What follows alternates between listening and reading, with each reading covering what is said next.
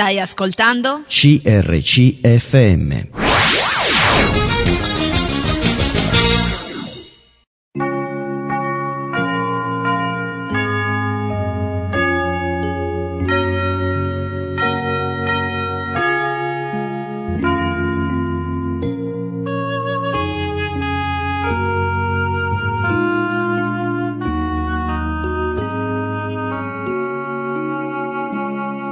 In ogni città, alla domenica, gruppi di credenti si riuniscono per lodare il Signore, condividere le proprie esperienze e ascoltare la sua parola, con espressioni diverse da luogo a luogo.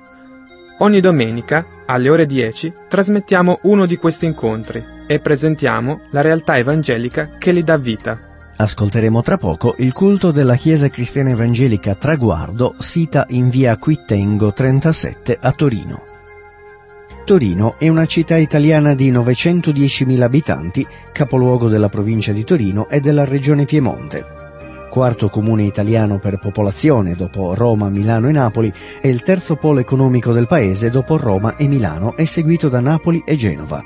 Prima capitale d'Italia dal 1861 al 1865, è uno dei maggiori centri universitari, culturali, turistici e scientifici del paese il suo agglomerato urbano conta oltre 1.400.000 abitanti ed è costituito dalle due cinture urbane che si sviluppano intorno al territorio comunale, mentre l'area metropolitana diffusa oscilla tra il 1.705.000 abitanti e i 2 milioni, più del 3% della popolazione italiana.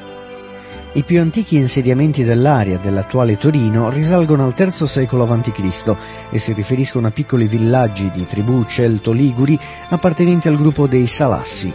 Secondo alcune fonti, uno di questi insediamenti, forse Taurasia, avrebbe ostacolato la marcia di Annibale nel suo attacco a Roma attraverso le Alpi resistendogli per ben tre giorni. L'origine vera e propria della città può essere comunque fatta risalire al castrum costruito durante le guerre galliche di Giulio Cesare, nel 29 fu eretta a Colonia con il nome di Augusta Iulia Taurinorum, da cui deriverà poi il nome moderno. Nel 312 si svolse la battaglia di Torino tra le truppe di Costantino, uscito poi vincitore, e quelle di Massenzio per la successione alla carica di imperatore romano.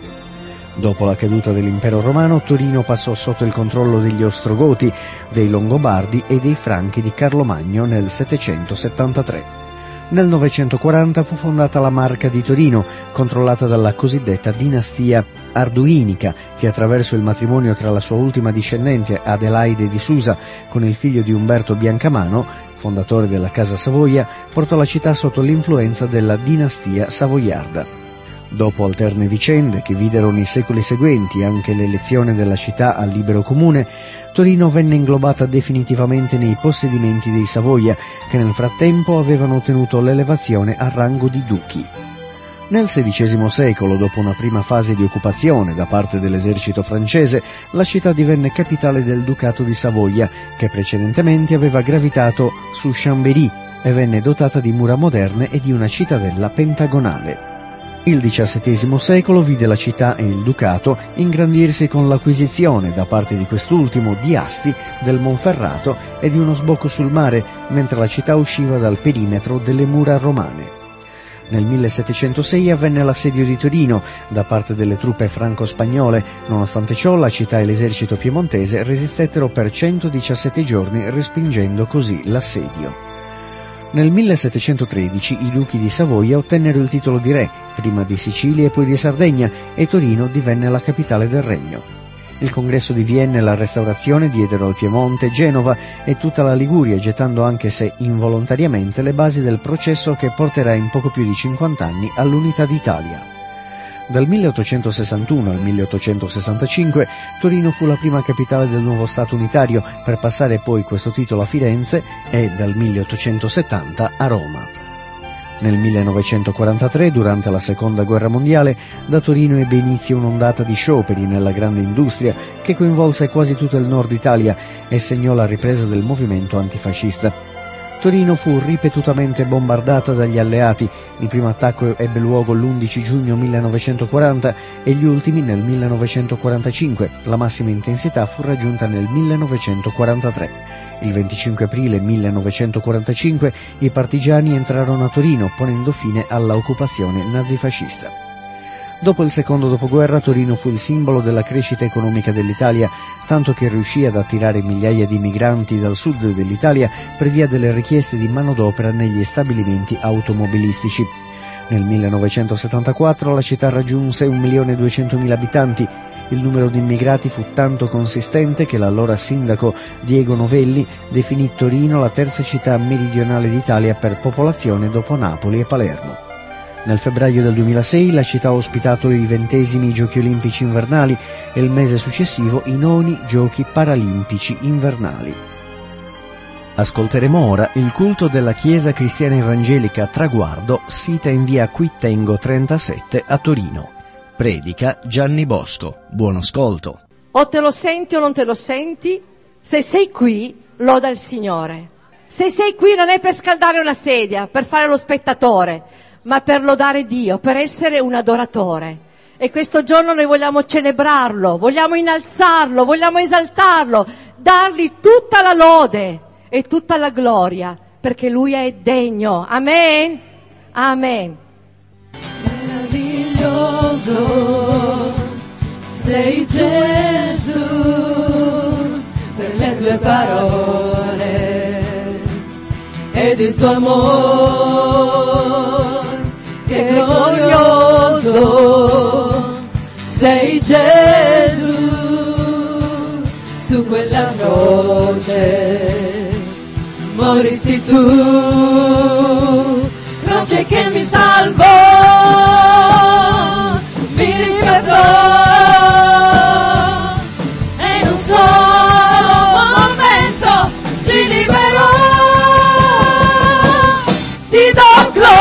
gloria, ti do gloria, gloria, ti do gloria, gloria.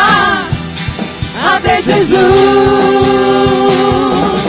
Ti do gloria, gloria, ti do gloria, gloria, ti do gloria, gloria. A te Gesù.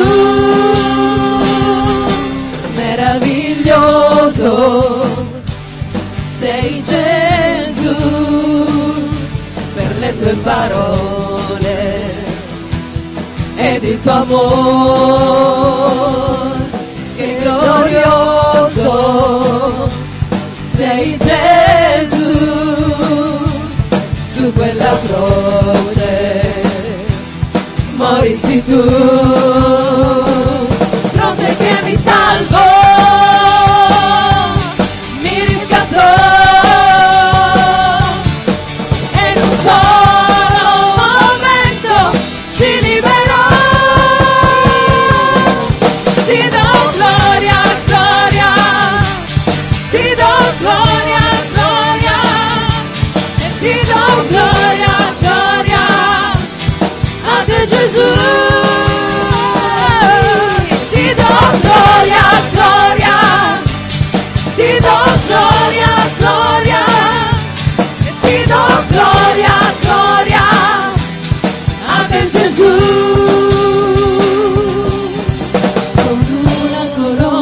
di spine diventasti re per sempre. Con una corona di spine diventasti re per sempre. Con una corona di spine diventasti re per sempre. Con una corona di spine diventasti re per sempre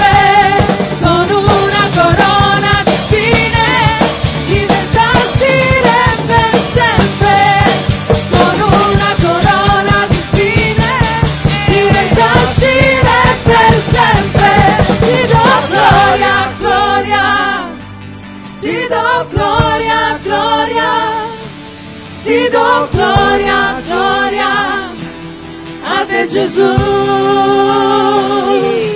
Ti do gloria gloria. Ti do gloria gloria. Ti do gloria gloria a te Gesù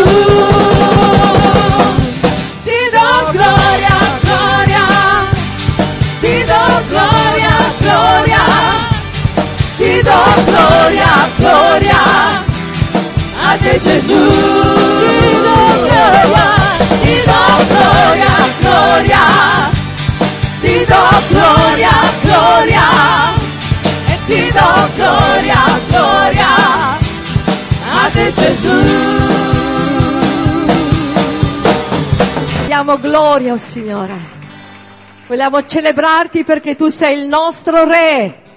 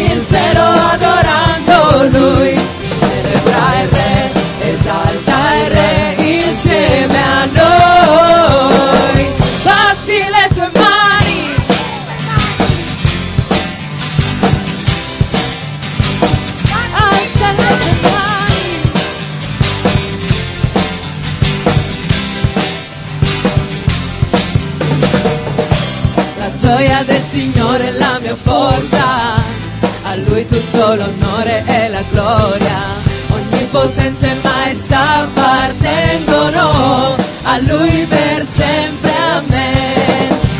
La gioia del Signore è la mia forza, a lui tutto l'onore e la gloria, ogni potenza e maestà appartengono a lui per sempre.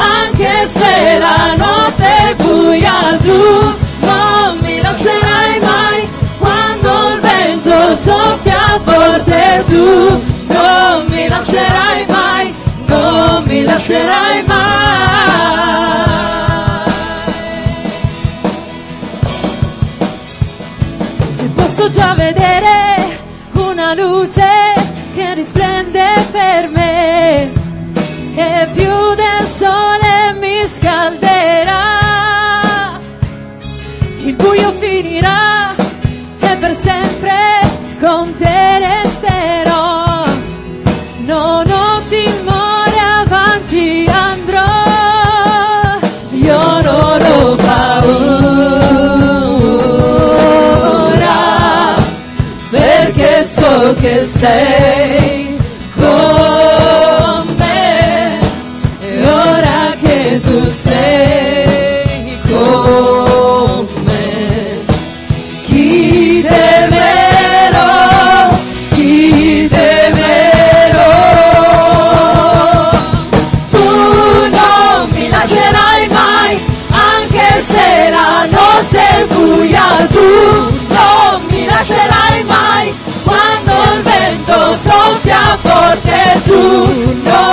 Lascerai mai non mi lascerai mai.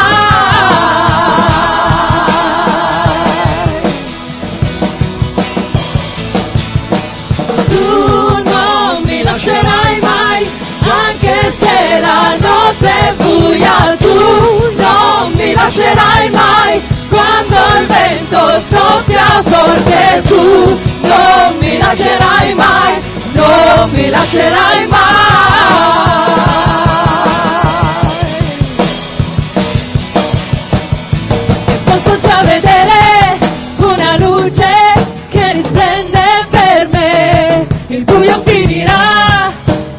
E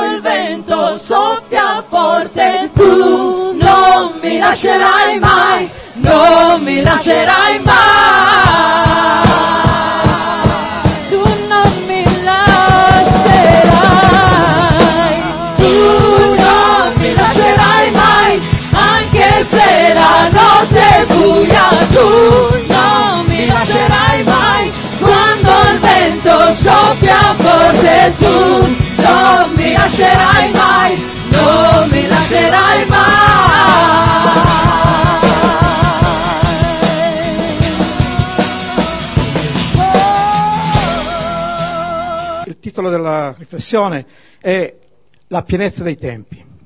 Nella parola di Dio in realtà c'è scritto la pienezza del tempo, ma io voglio correggerla, non perché voglio correggere la parola di Dio, ma nella pienezza dei tempi, perché voglio espandere questo, questo concetto, ma vogliamo le- leggere insieme questo, intanto un, un passo della scrittura. In Galati 4, alcuni versi, 4.1, è scritto così. Allora, io dico, finché l'erede è minorenne, non differisce in nulla dal servo, benché, sua, eh, benché sia padrone di tutto, ma è sotto tutori e amministratori fino al tempo prestabilito dal padre. Così anche noi, quando eravamo bambini, eravamo tenuti in schiavitù dagli elementi del mondo, ma quando giunse la pienezza del tempo, Dio mandò suo figlio, nato da donna, nato sotto la legge, per riscattare quelli che erano sotto la legge, affinché noi ricevessimo l'adozione. E perché siete figli, Dio ha mandato lo spirito del figlio suo nei nostri cuori che grida Abba Padre. Così tu non sei più servo, ma figlio. E se sei figlio, sei anche erede per grazia di Dio. Amen. Ma quello che, su, quello, com- come vi dicevo, quello sul quale io voglio soffermarmi in questo momento è su questa frase.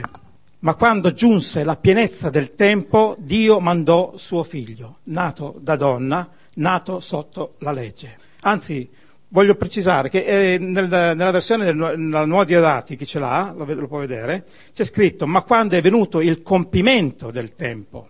Ora, noi sappiamo che la pienezza o il compimento vuol dire, vuol dire in qualche modo quando è venuto il momento propizio. E in questo caso è quando nell'onniscienza di Dio era giunto il momento in cui Gesù doveva scendere su, sulla terra per compiere l'opera sua. E Gesù quando è venuto sulla terra ha compiuto un'opera straordinaria attraverso la croce. Ed è, è, si è verificato quello che si verifica ad esempio per una donna quando è in gravidanza. Si dice a una donna quando è in gravidanza che quando è compiuto il tempo, questa donna cosa fa?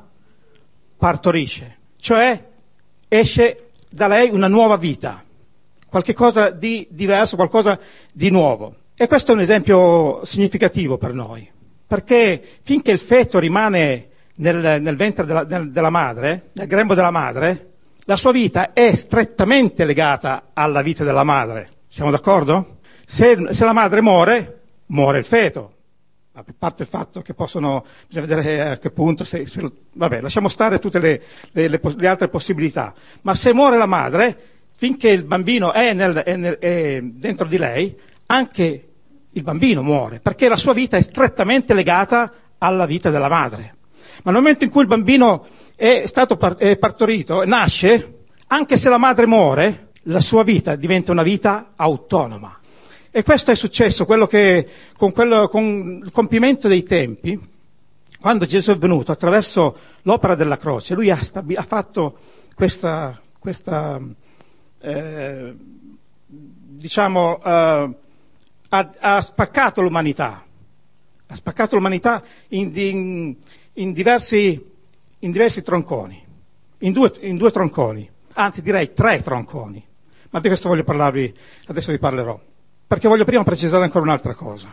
Identificare la pienezza dei tempi con una precisa data storica sarebbe molto limitante per noi. Perché l'evento cristologico è un evento di portata universale, di assoluta, un evento cosmico nel senso che coinvolge tutta l'umanità, passata, presente e futura. Siamo d'accordo? Mi seguite? Non mi seguite. ok. Allora, sto dicendo che la pienezza dei tempi non è legata semplicemente a una data, cioè 2000, circa 2000 anni fa, quando Gesù è venuta, ma ha a che fare con tutta l'umanità, sia, sia quella passata, quella presente e quella futura. Ha a che fare cioè anche con noi. Anche in noi, anche in noi ci può, a, a, arriva un momento in cui Dio stabilisce che è la pienezza dei tempi per cui possiamo ricevere che, quello, l'opera che Gesù ha fatto attraverso la croce. Quindi vi dicevo che la, di fatto la croce, con l'opera della croce, Gesù ha spaccato l'umanità in due grandi tronconi, anzi tre, preciserei. E questi sono, ed sono questi. Questi tronconi sono questi. ha spaccato l'umanità, non sto parlando della storia, ha spaccato l'umanità in tre grandi tronconi. E il primo troncone sono tutti quelli che non sono ancora arrivati alla croce, tutti quelli che sono prima della croce e non sono ancora arrivati alla croce. Il secondo grande troncone sono quelli che sono dopo la croce, ma in mezzo c'è un altro troncone, che sono tutti quelli che si sono fermati alla croce. Allora ricapitolo, poi vi spiegherò, cercherò e, e, e spero che mi capiate meglio.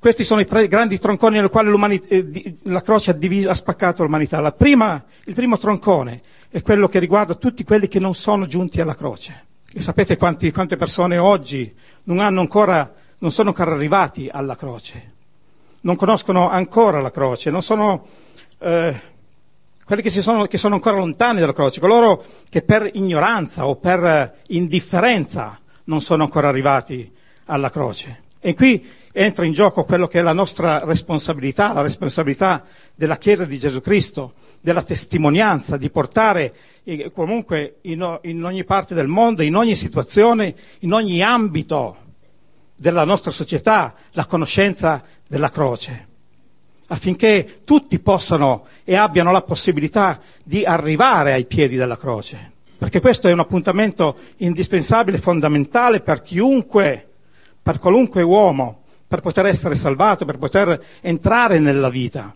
Se non si passa, a, se non si arriva alla croce, nessuno potrà arrivare alla vita. Siete d'accordo con me? Amen. Quindi, quindi c'è una grandissima parte dell'umanità che ancora non è giunta alla croce e che ha bisogno di essere instradata, ha bisogno di essere guidata per poter arrivare alla croce. Però ci sono anche coloro che sono indifferenti, che pur avendo ricevuto l'invito, il messaggio, eh, l'indicazione per poter giungere alla croce non, vogliono sapere. Questi sono quindi il primo troncone nel quale è divisa l'umanità. Il secondo troncone è di quelli che sono, sono, sono arrivati alla croce, hanno trovato la via per arrivare alla croce e si sono fermati alla croce. Sono coloro che considerano la croce come un punto di arrivo, semplicemente un punto di arrivo. Sono arrivato alla croce, ho concluso la mia ricerca, ho concluso il mio cammino. Ma c'è una terza, come vi dicevo, eh, anzi no, parliamo ancora di questo. Sul Golgotha, infatti, c'erano diverse tipologie di persone. Voi leggete la Bibbia, sapete meglio di me, che sul Golgotha, Golgotha, su Golgotha c'era una folla che seguiva Gesù, giusto?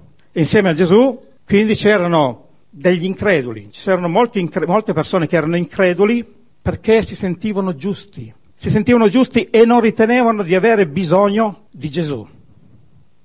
E questa è una realtà che investe tutta l'umanità, non investe soltanto quel momento storico in, in quel momento, ma molte persone, pur conoscendo Gesù, pur conoscendo quello che Gesù ha fatto sulla croce, non ritengono di aver bisogno di Gesù, perché si sentono a posto, si sentono giusti. Se noi leggiamo in Matteo 27, 39, è scritto così, parla, il momento erano, erano, Gesù è stato crocifisso e molta gente passava da quel, da, di sotto, passava lì, in quel, in quel luogo, ed è scritto così, e coloro che passavano di là lo ingiuriavano dice, scuotendo il capo, dicendo, dicendo, tu che distruggi il Tempio e in tre giorni lo ricostruisci, salva te stesso se sei figlio di Dio, scendi giù, giù dalla croce, Similmente anche i capi dei sacerdoti, gli scribi, gli anziani, facendosi beffe, dicevano, egli ha salvato gli altri e non può salvare se stesso. Se il re di Israele scende ora giù dalla croce e noi crederemo in lui. Egli si è confidato in Dio, lo liberi ora se veramente lo gradisce, perché ha detto io sono il figlio di Dio. Ci sono molte persone che non sentono proprio il bisogno, minimamente il bisogno di, di, di Gesù e ritengono che Gesù sia, sia un, un, impostore o, o, perlomeno una persona che è stata, che sì, ha avuto un peso nella storia, ma finisce, tutto finisce lì, non ha nessun, nessun significato per la propria vita. Queste persone sono le persone che sono in preda della menzogna, perché il mondo potenzialmente è stato tutto quanto salvato da Gesù potenzialmente tutti gli uomini sono stati salvati da Gesù, perché Gesù è l'agnello di Dio che toglie il peccato del mondo. Amen? Potenzialmente tutti, ma perché non tutti sono salvati? Per il semplice fatto che non credono alla verità, ma credono alla menzogna. Gesù stesso, trovandosi con dei, dei giudei che avevano creduto in lui, attenzione, questo è scritto in Giovanni 8, un passo molto, molto interessante, molto bello e importante, in Giovanni 8, c'è scritto che alcuni giudei avevano creduto in lui, ma quando lui ha detto che se avrebbero creduto in lui si sarebbero, sarebbero stati liberi, loro si sono risentiti. Ha detto, ma come puoi dire tu a noi che siamo figli di Abramo che saremo liberi? Noi siamo liberi perché siamo figli di Abramo, siamo discendenza di Abramo. Gesù, Gesù, Gesù disse, se voi foste figli di Abramo, non cerchereste di uccidermi. Ma voi non siete figli di Abramo, perché il padre vostro è il diavolo, il padre della menzogna, nel quale voi confidate. È per questo che voi cercate di uccidermi. Potete leggere questo, questo episodio in eh, Giovanni capitolo, capitolo 8. Perché il mondo giace nella menzogna perché il diavolo tiene prigioniere milioni, milioni, milioni di persone con la menzogna. E queste persone non credono alla verità, non credono che Gesù ha tolto il peccato del mondo. È per questo che il peccato continua a regnare in loro, è per questo che loro non potranno, potranno essere liberati dal peccato, perché nessuno, perché Gesù l'ha fatto, ma noi, possiamo, noi siamo stati liberati dal peccato perché abbiamo creduto che Gesù ha compiuto quest'opera. Ora, tutti questi sono appunto gli increduli che si sentono giusti davanti a Dio e che si sentono, sentono di non avere bisogno di Dio nella loro vita e che loro possono vantare le loro buone opere, la loro, buona, la loro onestà, il loro perbenismo. E di questo è pieno, è pieno il mondo. E un tempo eravamo anche noi, un tempo ero anch'io. Io quante volte ho detto, ma io non ammazzo, non rubo, non faccio del male a nessuno. Ed ero un cieco perché in realtà facevo tutte queste cose e non me ne rendevo conto. No, no, non è che ammazzavo fisicamente, eh? perché con la lingua si può ammazzare più che ancora con la, che con la spada. E allora facevamo tutte queste cose e non ce ne rendevamo conto perché poggiavamo tutto quanto sulla nostra pretesa giustizia davanti a Dio. Oltre a queste persone, al Golgotha c'erano anche gli increduli che pur riconoscendo di essere colpevoli non credevano che Gesù li potesse salvare. Ci sono molte persone nel mondo che sanno che la loro vita non è, però non è buona, però non, non credono che Gesù veramente li possa salvare. Infatti è emblematico il fatto che ci fossero sulla, sul Golgotha tre croci. E voi sapete che a, a fianco di Gesù, ai lati di Gesù, c'erano i due ladroni. Ed è anche emblematico che Gesù fosse nel mezzo, perché uno di questi ladroni diceva, uno, ora uno dei malfattori appesi lo ingiuriava dicendo, se tu sei il Cristo, salva te stesso e noi. Se tu sei il Cristo, se il dubbio non è fede. Amen. Se tu sei il Cristo, salva te stesso e salve anche noi. Sapeva di essere colpevole, sapeva che era giusto essere lì, ma non credeva che Gesù poteva salvarlo. Anche di, di questa categoria fa parte anche Giuda Iscariota. Giuda Iscariota si pentì amaramente quando vide quello che stavano facendo a Gesù. Si pentì. Ma come? Non basta il pentimento. Ma qui stai scombussolando tutto. No, lo dice la parola di Dio. In Matteo 27,3 dice, allora Giuda che aveva tradito, che aveva tradito, vedendo che Gesù era stato condannato, si pentì e riportò i 30 cicli d'argento ai capi dei sacerdoti e agli anziani dicendo, ho peccato tradendo il sangue innocente. Ma essi dissero, che ci importa? Pensaci tu. Egli gettati i cicli nell'argento, eh, d'argento nel tempio, si allontanò e andò da Gesù a chiedere perdono. Dove andò? A impiccarsi. Perché? Perché non credeva che Gesù potesse salvarlo. Questa è la differenza. Non perché non si è pentito. Non basta che tu sei pentito. Devi credere che Gesù può salvare la tua vita. Può cambiare la tua vita. Il senso di colpa, fratelli il senso di colpa è una forma di incredulità camuffata. Se tu ti senti sempre colpevole, nonostante che tu abbia confessato il tuo peccato e abbia chiesto uh, al Signore di perdonare il tuo peccato, e se ancora il peccato persiste nella tua vita perché tu ti senti colpevole e non riesci a perdonarti, e vivi questo senso di colpa, sappi che questa è pura incredulità.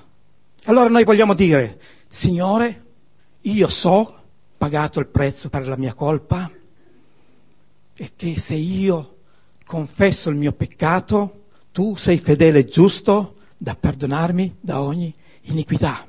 E il sangue di Gesù mi lava e mi purifica da ogni peccato. Fratelli, perché dobbiamo capire una cosa, che la croce non è un punto di arrivo, ma è la porta stretta attraverso la quale noi entriamo nella via della vita. Non è un punto d'arrivo la croce e non è nemmeno il luogo dove possiamo andare per, per espiare il nostro peccato. Ogni giorno, ogni giorno dobbiamo andare. In Chiesa Cattolica ogni giorno fanno, celebrano messe messe continue, è un continuo sacrificio, è un continuo rinnovare il sacrificio. Attenzione, non è un ricordare, è un rinnovare il sacrificio di Gesù. Noi siamo chiamati perché Gesù ci ha, ci ha, ci ha chiesto questo e noi con gioia facciamo, ma ci accostiamo alla cena del Signore, ma ci accostiamo per ricordare qualcosa che è già avvenuto. È vero o no? Questa è la grande differenza. In Ebrei 7, 7 26 c'è scritto, infatti a noi era necessario un sacerdote come quello santo, innocente, immacolato, separato dai peccatori ed elevato al di sopra dei cieli. Sta parlando di Gesù ovviamente il quale non ha ogni giorno bisogno di offrire sacrifici come facevano gli altri sommi sacerdoti, prima per i propri peccati e poi per quelli del popolo, poiché egli ha fatto questo una volta per sempre quando ha offerto se stesso. Una volta per sempre. Quindi la croce non è un posto dove noi dobbiamo correre ogni giorno, ogni giorno, per rinnovare il sacrificio, per l'espiazione del nostro, della nostra colpa. Perché come vi avevo già citato, Giovanni, primo Giovanni 1,7 dice, ma se camminiamo nella luce, ma se camminiamo nella luce, cioè nella rivelazione dell'opera straordinaria della croce, come egli nella luce, abbiamo comunione l'uno con l'altro e il sangue di Gesù, suo figlio, ci purifica da ogni peccato. Se diciamo di essere senza peccato, inganniamo noi stessi e la verità non è in noi. Se confessiamo i nostri peccati, Egli è fedele e giusto da perdonarci i peccati e purificarci da ogni iniquità. Amen. L'opera della croce è fondamentale per la vita dell'umanità. Ha spaccato l'umanità in due. Anzi, questo è il terzo troncone, quello di mezzo. Perché molte persone si sono fermate alla croce. Sono arrivate alla croce e si sono fermati lì. Ma è quello che Dio vuole dalla nostra vita? È veramente quello che Dio vuole da noi? E qui c'è la terza tipologia di, di persone. Ci sono coloro che sanno di essere colpevoli e riconoscono che Gesù è colui che li può salvare. Infatti, come vi dicevo, sono, e tutti sappiamo molto bene, c'erano tre croci sul, sul Golgota e Gesù era in mezzo a loro.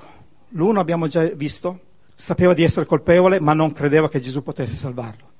L'altro, invece, dice, ma l'altro rispondendo lo, grida, lo sgridava, sgridava l'altro, l'altro suo correo, dicendo, non hai neppure timore di Dio trovandoti sotto la medesima condanna? Noi in realtà siamo giustamente condannati perché riceviamo la dovuta pena dei nostri misfatti, ma costui non ha commesso alcun male. Poi disse Gesù, Signore, ricordati di me quando verrai nel tuo regno. E allora Gesù gli disse, in verità ti dico, oggi tu sarai con me in paradiso. Sapete che questa è l'unica persona di cui possiamo metterci la mano nel fuoco che è in cielo? C'è qualcun altro a cui il Signore ha detto tu sarai con me in cielo? Io dico, sono, è l'unica persona per cui sono pronto a metterci la mano nel fuoco, anche tutto me stesso nel fuoco, perché lui è in cielo. Non posso, met, non posso mettermi in gioco neanche per, per i, i, grandi uomini di Dio, perché solo Dio sa come conosce il loro cuore, conosce la loro vita, conosce tutto quello che, che deve conoscere. Ma per quest'uomo io lo so, perché lui era sì nel, al Golgota, ma faceva parte di quelle persone che sanno che Gesù li poteva salvare. E di questa categoria fa parte anche Pietro. Pietro è un altro che ne ha combinato una, una bella... E secondo me, secondo il mio giudizio, quello che ha fatto Pietro è più grave di quello che ha fatto Giuda, perché ha rinnegato Gesù per paura deliberatamente. Almeno Giuda ha avuto il coraggio di tornare indietro e dire no, lui è un giusto, è un sangue innocente, non, non, non potete fargli quello che, quello, quello che, fate. E ha rifiutato, ha, gli ha rifiutato almeno davanti agli uomini quel, quel gesto che lui aveva fatto. Ma Pietro ha rinnegato Gesù per tre volte. Ma cosa, qual è la differenza tra Giuda e Pietro? È che Pietro non si è andato a impiccare, ma quando ha riconosciuto Gesù sulla riva, si è messo la camicia perché era nudo, si è tuffato in acqua perché io non aspetterò neanche che la barca arrivi a riva, voglio arrivare prima, per buttarmi ai piedi del mio, mio maestro, il mio Signore. Ecco l'atteggiamento di una persona che sa di aver sbagliato, ma sa che Gesù la può salvare. Siete di questi? Amen. E allora se siete di questi, non dovete fermarvi alla croce. Ma cosa dice questo? La croce. La croce, vi ripeto, lo ripeto per la, per la, non so, la terza o la quarta volta, è un momento fondamentale dell'umanità e della tua, della mia, della nostra vita. Senza la croce non c'è vita. Amen? Ma di quest'ultima categoria di cui abbiamo parlato, sono tutti coloro che si identificano non solo nella morte e nel seppellimento, ma si identificano nella risurrezione. Quando voi, quando voi avete testimoniato col battesimo, che cosa avete fatto? Cosa avete testimoniato? Di essere morti, sepolti e risorti in una nuova vita. Amen? E quelli che sono di Cristo non si sono fermati alla croce, ma hanno continuato il cammino insieme con Cristo. Perché dov'è Cristo ora? Alla destra di Dio Padre, seduto sul trono. E guarda caso, c'è scritto da, da qualche parte nella scrittura, voi lo sapete, che noi siamo seduti nei luoghi celesti in Cristo Gesù. Ma per essere seduti bisogna aver, non essersi fermati alla croce, bisogna aver continuato il cammino insieme con Gesù. Questi sono i, cristiani nati di nuovo, che non si sono fermati al cordoglio, ma sono entrati nella vita e proseguono il cammino insieme con Gesù. E queste persone portano gli stessi segni che porta Gesù. Noi sappiamo che eh, Gesù quando è risorto, eh, nel, nel, corpo di Gesù quando è risorto, erano evidenti che cosa? I segni della croce, non i segni della croce, i segni della croce. Infatti quando incontrò Tommaso cosa dice? Che era incredulo e dice tocca, tocca le mie mani, i miei piedi, il mio costato. Tutte queste ferite ci sono, sono evidenti. E questi sono i segni che portano coloro che sono nati di nuovo e che sono andati oltre la croce e stanno camminando insieme con Gesù. Amen? Queste persone hanno le mani forate. Ecco qui torniamo a quello che è la volontà di Dio. Mani forate, cosa significa? Che non fanno più quello che gli passa per la mente di fare. Siete d'accordo con me? Perché Gesù, quando era, prima di, prima di arrivare alla croce, aveva deposto la sua volontà in quella di Dio, del Padre. Amen. Allora, noi che siamo i figli eh, di Dio, che siamo i cristiani nati di nuovo, che abbiamo usufruito del beneficio della croce e che quindi siamo stati crocifissi insieme con Cristo Gesù, come dice la parola di Dio, portiamo nel nostro, nel nostro, eh, in noi, portiamo quelli che sono i segni della croce, le mani forate per cui non faremo più quello che ci passa per la mente di fare, quello che vogliamo fare. I piedi forati perché non andremo più dove, ci, dove mm, vorremmo andare. Il costato trafitto perché noi ameremo incondizionatamente, senza limite, come Gesù ha amato incondizionatamente e senza limite. Quanto il suo costato fu trafitto, uscì qualche goccia di sangue e acqua, cioè la linfa. Non c'era più niente, era completamente prosciugato prosciugato dall'amore per te, per me, per tutta l'umanità. Porteremo i segni delle spine nella nostra mente, per cui non seguiremo più il, che sono, quello che è il nostro discernimento, ma i nostri pensieri saranno i pensieri di Dio. In poche parole, le persone che sono andate oltre la croce, che stanno seguendo Gesù, sono persone che agiscono in quella che è la piena volontà di Dio. E io mi, mi costringo ad esaminare la mia vita.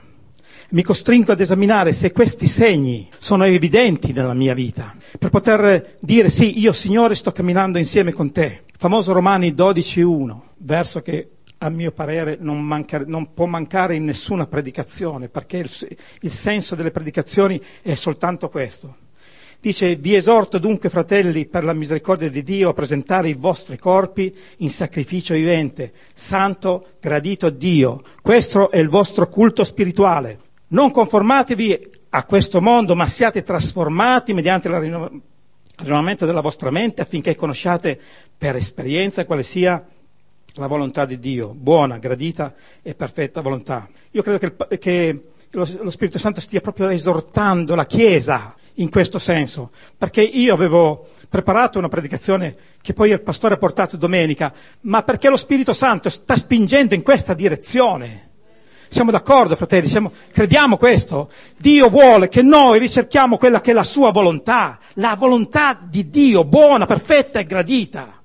E non importa quale strada percorrerai, ma se tu hai la consapevolezza che Dio sta, sta facendo la sua volontà, se tu hai la consapevolezza che sei passato attraverso la croce, che non ti sei fermato sulla croce, come, come, milioni di persone sono ferme alla croce, perché ogni giorno vanno a ricercare la croce e si inginocchiano davanti a un uomo morto appeso alla croce. Ma Gesù non è morto, è morto, ma è risuscitato. a me. Ed egli vive ed è vivente ora ed è seduto, seduto nei luoghi celesti, sul trono di Dio, alla destra di Dio Padre. Quindi l'esortazione è di entrare nella conoscenza della volontà di Dio. Conoscere, nel senso biblico, vuol dire diventare una stessa cosa. In altre parole, se vogliamo usare altre parole, la volontà di Dio deve diventare la nostra stessa volontà, qualunque essa sia. E non importa quale, quale, quale, quale percorso devi, devi, devi seguire. E, per, e, e, bisogna permettere a Dio che, che, Egli compia la sua volontà. Lasciare che Dio faccia la sua, compia la sua volontà. Come Gesù, quando era nel Getsemani. La sua volontà non era quella di salire sulla croce. Era un uomo e aveva paura. Sentiva... Eh, l'angoscia che lo premeva talmente forte che sappiamo, talmente in un modo così, eh, così profondo che grumi di sangue uscivano insieme al sudore. La sua angoscia, ma Signore, Padre, non la mia volontà, ma la tua sia fatta. Qualunque strada dovrai percorrere, abbi fiducia che se tu hai rilasciato la tua volontà nelle mani di Dio, Dio ti porterà dove ha pensato di portarti ed è un posto straordinario in ebrei, adesso non mi ricordo, 10 forse è scritto, che egli vide quello che lo aspettava dopo la, dopo, dopo la croce e ne fu rallegrato. Perché in quel momento in cui lui, nel momento in cui Gesù ha messo la sua fede, la sua, la sua volontà nelle mani di Dio, in quel momento lui ha visto te, ha visto me, ha visto milio, i milioni di, di, di figli che questo avrebbe portato. E ne fu rallegrato. Allora il, è, il suo pensiero non è più stato fissato sul momento difficile, ma è stato fissato sull'obiettivo meraviglioso e straordinario che Dio gli stava mettendo davanti. Quindi fare la sua volontà implica una totale fiducia in Dio, una totale fiducia in Dio, verso, verso straordinario forse tra i più conosciuti di tutta la scrittura, quando anche io camminassi nella valle dell'ombra della morte, non temerei male alcuno perché tu sei con me. E ti assicuro che quando sei nella valle dell'ombra della morte, tu non vedi niente, i tuoi occhi non possono vedere niente perché l'ombra della morte è così scupa che non ti permette di vedere nulla, ma c'è una luce dentro il tuo cuore, che è la tua fede, che ti fa dire Padre, in questo momento, anche se io non sto vedendo nulla, come Gesù in quel momento sulla croce non riusciva a vedere altro fino a gridare, Padre mio, Padre mio, perché mi hai abbandonato? Però nel suo cuore c'era una straordinaria luce. Io so che quando anche camminassi nella valle dell'ombra della morte, io non temerei male alcuno, perché tu, Signore, sei con me. La piena, totale fiducia. Fidati Fidiamoci di Dio, fidiamoci di Dio. E tu non sai in che posto ti sta rapportando.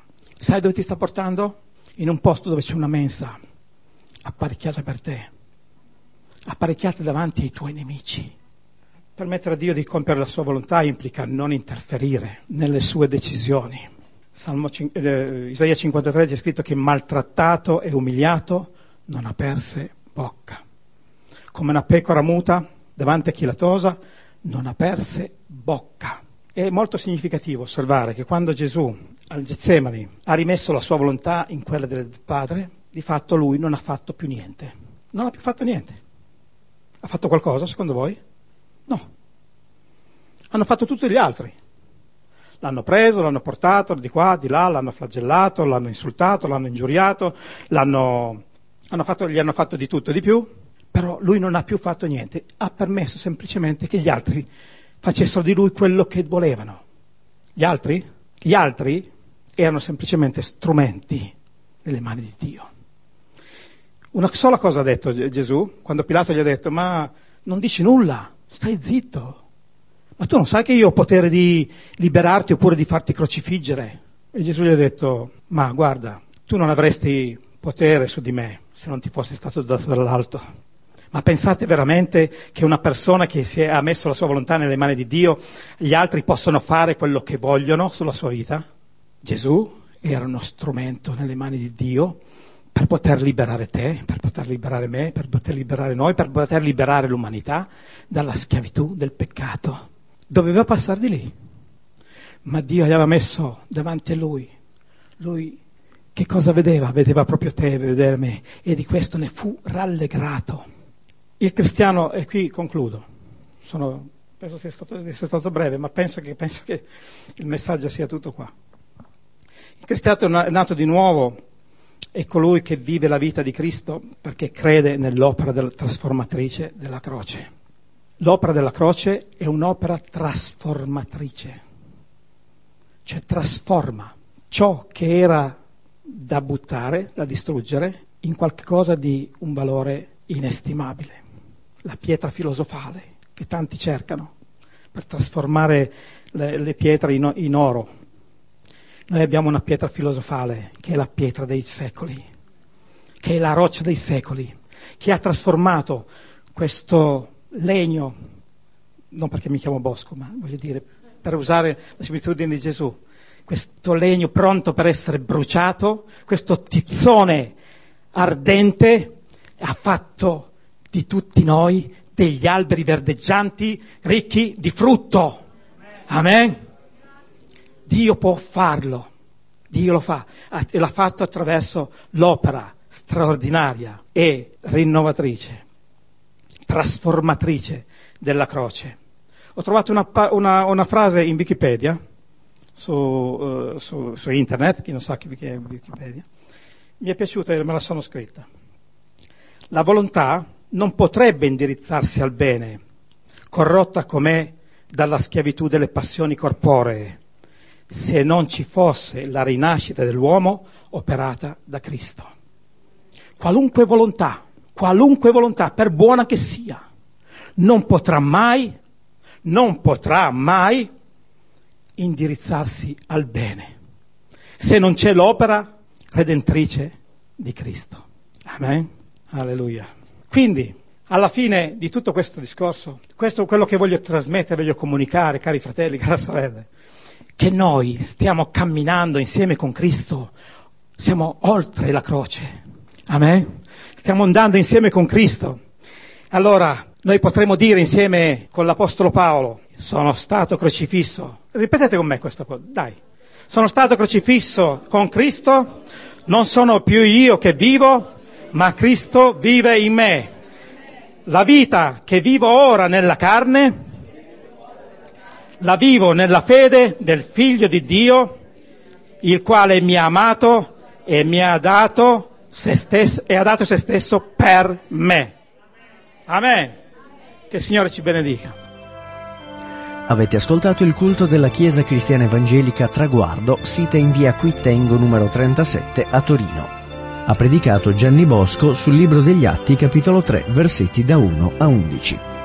La Chiesa si riunisce per il culto la domenica alle ore 10. Per maggiori informazioni potete andare sul sito www.chiesatraguardo.org.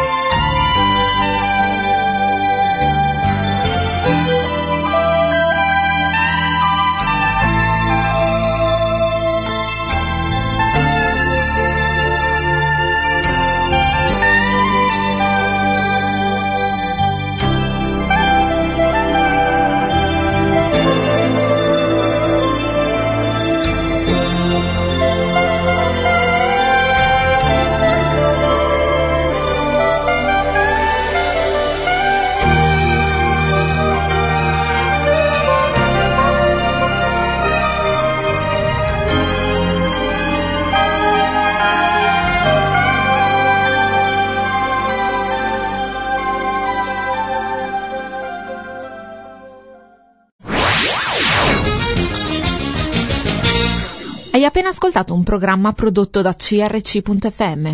Se hai apprezzato quello che hai ascoltato, considera di sostenere il tuo programma preferito. Visita il sito www.crc.fm e ricorda, il tuo sostegno è prezioso.